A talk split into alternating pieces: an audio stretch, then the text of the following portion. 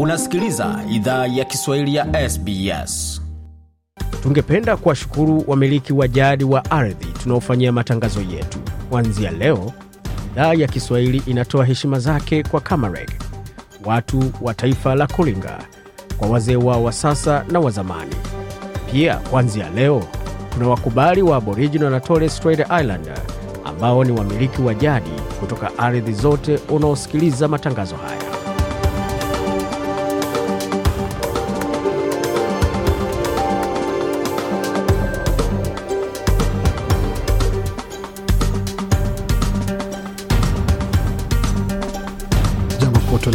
Karibu katika makala ya idhaa ya Kiswahili ya SBS ukiwa na migode migerano katika studio za SBS na mtandaoni anwani ambao ni sbs.com.au mkwaju swahili. Katika makala leo hivi sasa ni saa 12 dakika ni moja kwa masaa ya mashariki ya Australia, vilevile ni saa tano dakika moja kwa masaa ya Afrika Mashariki na saa nne kwa masaa ya Afrika ya Kati. Hapo mengi ambayo tumeandalia, lakini tuanze kwa kionjo, hususan katika swala zima la dini.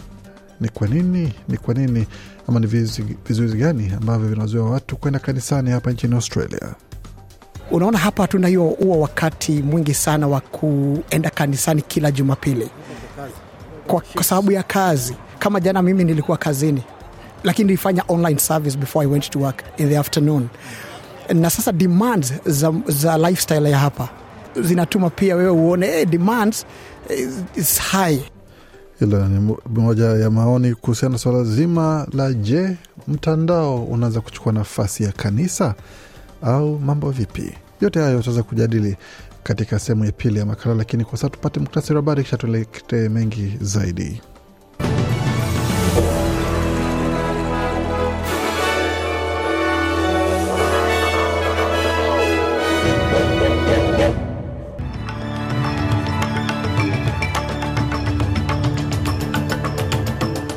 Katika muktasari wa habari jioni hii ya leo, hatimaye serikali ya shirikisho yafikia maafikiano na China kuhusu suluhu kwa mgogoro wa biashara ya wakati mamlaka wanawahamasisha wakazi wa magharibi Australia wajiandae kwa siku zijazo, wakati upepo mkali na mvua nzito zikitarabiriwa kwa sehemu za kusini ya jimbo hilo. Na upinzani dhidi ya sauti ya Waaustralia wa kwanza bungeni wamlazimisha waziri kivuli kujiuzulu kutoka chama cha Liberals. Barani Afrika, wafanyakazi wawili wa kutoa misaada wa uawa kule katika eneo la Mhara, Ethiopia. Na leo Sudan waendelea kuitisha utawala wa kiraia kwa miaka nne baada ya kuondolewa kwa Rais Bashir. Wakati nchini Kenya, serikali akiri kwamba inakumbwa na uhaba wa pesa, huku wafanyakazi wakitishia mgomo na katika ulimwengu wa michezo, mbichi na mbivu zabainika katika viwanja vya michezo hapa nchini Australia, na siku chache za kuamua naye atakayekuwa bingwa kule Uingereza katika ligi kuu ya Uingereza zaanza kesho asubuhi, ambapo ukipigwa unakuwa hatarini na ukishinda basi unajipa uhai katika kinyang'anyiro hicho. Yote hayo na mengi zaidi katika ulimwengu wa michezo hivi punde.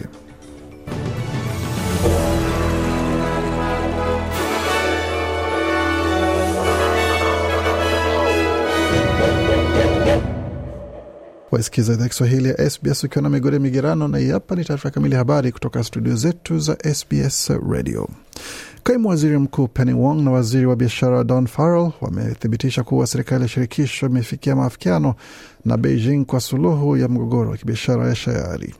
China ilikuwa imeweka kodi ya asilimia 80 kwa shayari ya Australia mnamo Mei mwaka 2020 na kuweka mzigo mkubwa kwa biashara yenye thamani ya bilioni 1.5 kwa mwaka ila Beijing sasa imekubali kufanya tathmini ya vikwazo hivyo baada ya miezi mitatu, na kwa upande wa pili Australia itasitisha hatua ya China kusimamishwa kwa muda katika shirika la biashara la dunia. Waziri wa biashara Don Farrell ameelezea matumaini yake kuwa makubaliano hayo yatakuwa chanzo cha kuondolewa kwa vikwazo vya China dhidi ya bidhaa zote za Australia. Uh, we hope that this will be a template uh. Anasema tunatumai hii itakuwa kielezo cha kutumia kwa sehemu zingine za mgogoro has- haswa kwa upande wa mvinyo wa Australia ambao pia umewekewa kodi ya juu. Bwana Farrell ama waziri Farrell alisema Tukielekea moja kwa moja hadi katika jimbo la magharibi Australia, ambapo mamlaka huko wamehamasisha wakazi wajiandae kwa siku zijazo, wakati upepo mkali na mvua nzito zimetabiriwa kwa sehemu za kusini ya jimbo hilo.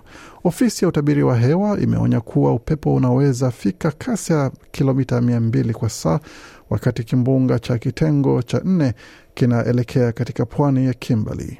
Mafuriko yatarajiwa pia katika sehemu za Great Northern Highway, mililita mia mbili ya mvua ikitarajiwa kunyesha katika bonde la mto De Grey. Todd Smith ni mtaalam wa hali ya hewa na amewaomba watu wanaoishi katika eneo la bonde hilo wajiandaye kwa wiki ngumu ijayo. We're expecting the system to reach severe cyclone intensity in the, in the next couple of days. Anasema tunatarajia mfumo wa kufikia kiwango kikubwa cha kimbunga katika siku chache zijazo kabla ivuke pwani kati ya miji ya Broome na Port Hedland. Kwa hiyo tunawahamasisha wakazi katika sehemu hiyo ya dunia waanze kukamilisha mipango yao na wawe tayari kwa kile ambacho kinaweza kuwa madhara makubwa. Tukielekea moja kwa moja katika taarifa zingine, sasa tuelekee moja katika swala la kisiasa hususan la shirikisho, ambapo msemaji wa masuala ya Waustralia wa kwanza katika upinzani wa shirikisho Julian Lesa amejiuzulu kwa sababu ya upinzani wa chama cha Liberal kwa upendekezo la sauti ya Waustralia wa kwanza bungeni. Chama hicho kiliamua wiki jana kupinga pendekezo hilo ambalo litapigiwa kura katika kura ya maoni kitaifa baada ya mwaka huu. Waziri vivuli tofauti na wabunge wa kawaida lazima wafuate msimamo wa chama. Kwa hiyo imebidi bwana Lesa ajiuzulu wadhifa wake. Bwana Lesa amesema kwamba ameamini kwa muda mrefu kwa sauti ya Waaustralia wa asili bungeni na I believe that the voice can help move the dial on Indigenous education, health, housing. Amesema naamini sauti hii inaweza saidia kuboresha elimu ya Waustralia wa kwanza, afya, makazi, usalama na maendeleo ya kiuchumi. Nimekuwa na majadiliano ya mengi ya heshima na washiriki kuhusu sauti hiyo katika miaka ya nyuma. Nimesikiza maoni yao na wamesikiza yangu pia, ila hatimaye sijaweza washawishi, alisema Bwana Lesa. Katika taarifa zingine, ripoti mpya imeonyesha kwamba shule nchini Australia zina utovu wa hali ya juu wa nidhamu, ambapo walimu wakiwa katika hali ambapo wanakuwa katika hali tata, na kwa upande mwingine kuhusiana na swala zima la tabia ya wanafunzi. Shirika ambalo linasimamia masuala ya kiuchumi na ushirikiano pamoja na maendeleo ya elimu kwa upande wa sera imetazama kwamba mazingira ya shule za Australia ni kwamba hayapendezi mno, hayapendezi kwa upande wa hali ya nidhamu pamoja na upande mwingine wa kuweza kutumiwa vibaya pamoja na shinikizo dhidi ya wanafunzi pamoja na hata kwa upande wa walimu vilevile. Na tukiachana na hilo, tuelekee moja kwa moja katika taarifa zingine ambazo tumewaandalia jioni ya leo, tukianza kwa upande wa meli ambayo ilikuwa imebeba takriban watu mia nne imepoteza mwelekeo na kuanza kujaa maji ikiwa katika maeneo ya kati ya Ugiriki na kisiwa cha Malta. Huduma ya msaada ya Alamfon ilisema siku ya Jumapili kuwa kufuatia ongezeko kubwa la boti zikiwa zimebeba wahamiaji zikivuka bahari ya Mediterania zikitokea Afrika Kaskazini. Shirika lisilo la kiserikali la Ujerumani uh, Sea-Watch International limesema kwamba uh, limesema kwenye akaunti yake ya Twitter kuwa limeipata boti hiyo ikiwa na meli mbili za wafanyabiashara karibu yake. Lilisema shirika hilo kwa mamlaka ya Malta iliziamuru meli hizo kutofanya ukoaji na kwamba moja kati ya meli hizo iliombwa kui, kuijaza mafuta. Haikuwezekana kwa haraka kufikia mamlaka ya Malta kupata maoni. Na Jumanne Aprili 11 ni miaka nne tangu mapinduzi ya Sudan kufanyika na kupeleka jeshi kumwondoa madarakani Rais Omar al Bashir. Kufikia sasa matumaini ya kujipatia utawala wa kiraia hayajatimia huku vuguvugu la kuitisha wa demokrasia nchini humo likiwa kwenye mvutano na jeshi kuhusu utawala.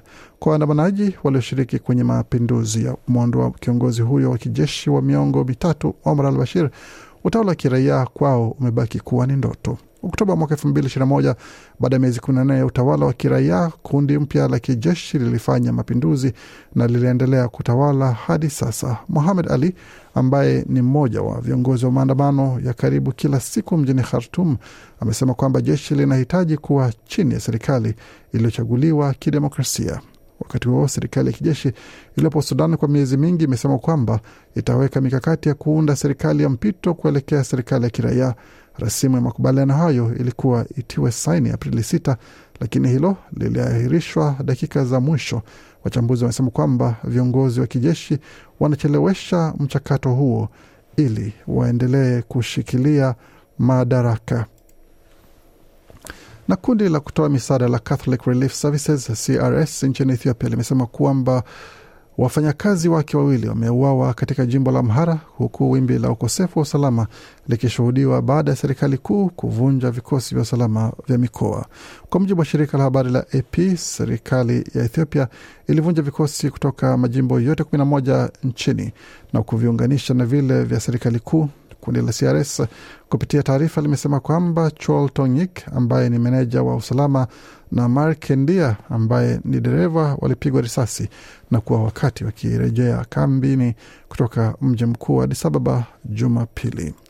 Na barani Afrika kwingineko, katika taarifa zingine ambazo tumeandalia kwa sasa ni pamoja na taarifa kwamba serikali ya Kenya imekiri kwamba inakabiliana ama inakabiliwa na uhaba wa pesa ambao umechelewesha malipo ya mishahara ya maelfu ya wafanyakazi wa umma.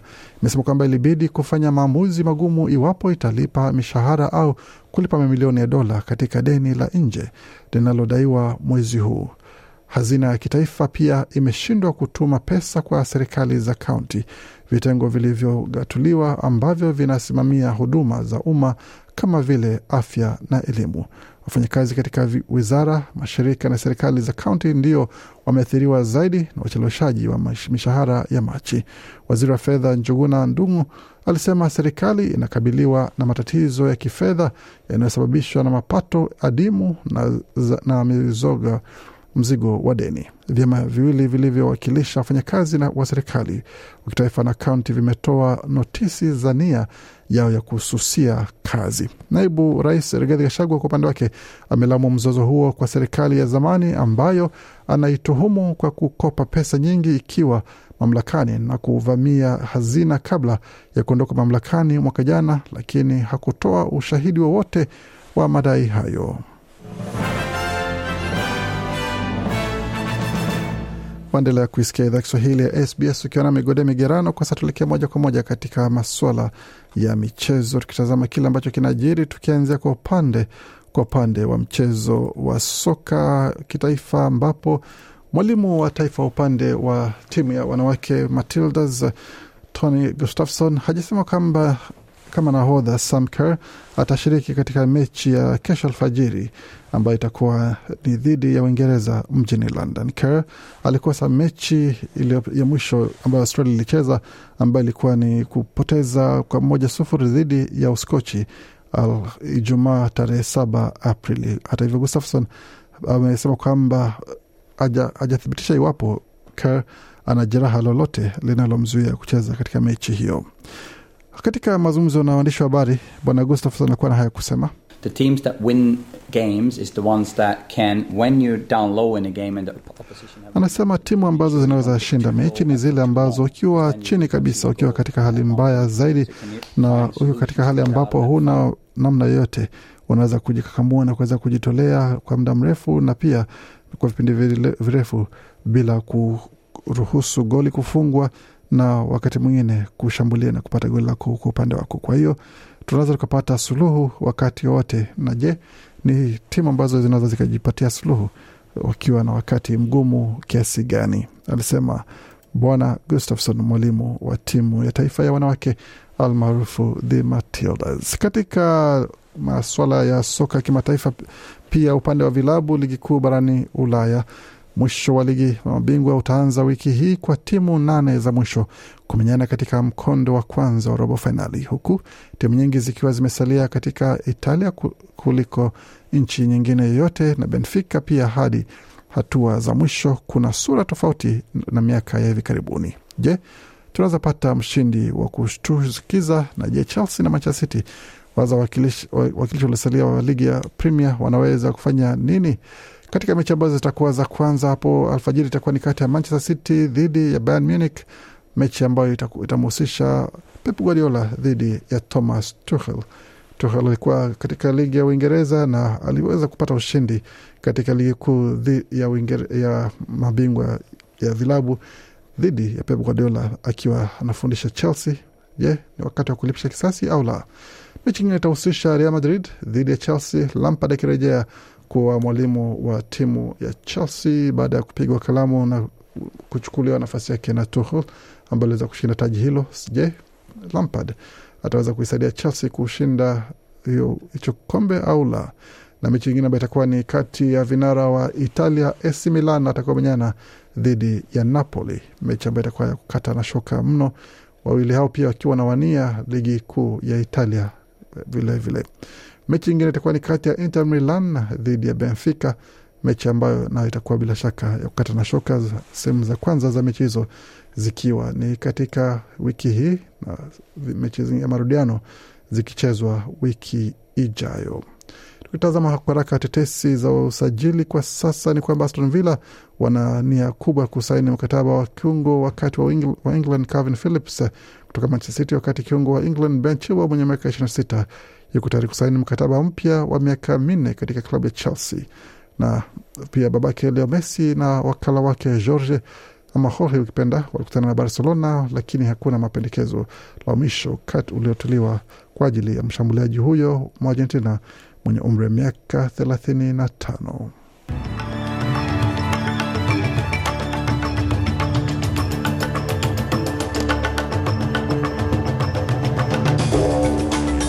Kabla tumaliza makala, tuangalie tena hali ilivyo katika masoko, tukianza kwa dola moja ya Australia ikiwa na thamani ya senti 66 za Marekani, wakati dola moja Australia ina thamani ya faranga 1387 za Burundi, na dola moja Australia ina thamani ya faranga 1374 na senti 90 za Congo, wakati dola moja Australia ina thamani ya faranga 737 za Rwanda, na dola moja Australia ina thamani ya shilingi 2490 za Uganda, wakati dola moja Australia ina thamani ya shilingi 89 na senti 19 za Kenya, na dola moja Australia ina thamani ya shilingi 1561 na senti 64 za Tanzania. Katika utabiri wa hali ya hewa kwa sasa, tukielekea mjini Adelaide ambapo nyuzi joto pale ni 20.9 pamoja na manyunyu mvua, wakati mjini Brisbane 22.2, Canberra zikiwa ni 15.3 na mvua zikinyesha huko, wakati Darwin ni 28.7 na Hobart ni 13.5, uwezekano pia wa mvua kunyesha huko pia, na Perth ni 21.5,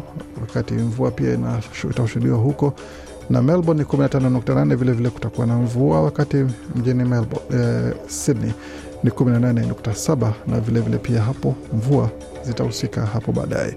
Kufikia hapo na mwisho wa taarifa habari ambayo tumeandalia, nasi kwa makala mengine ambayo anakuja kutoka studio zetu za SBS Radio.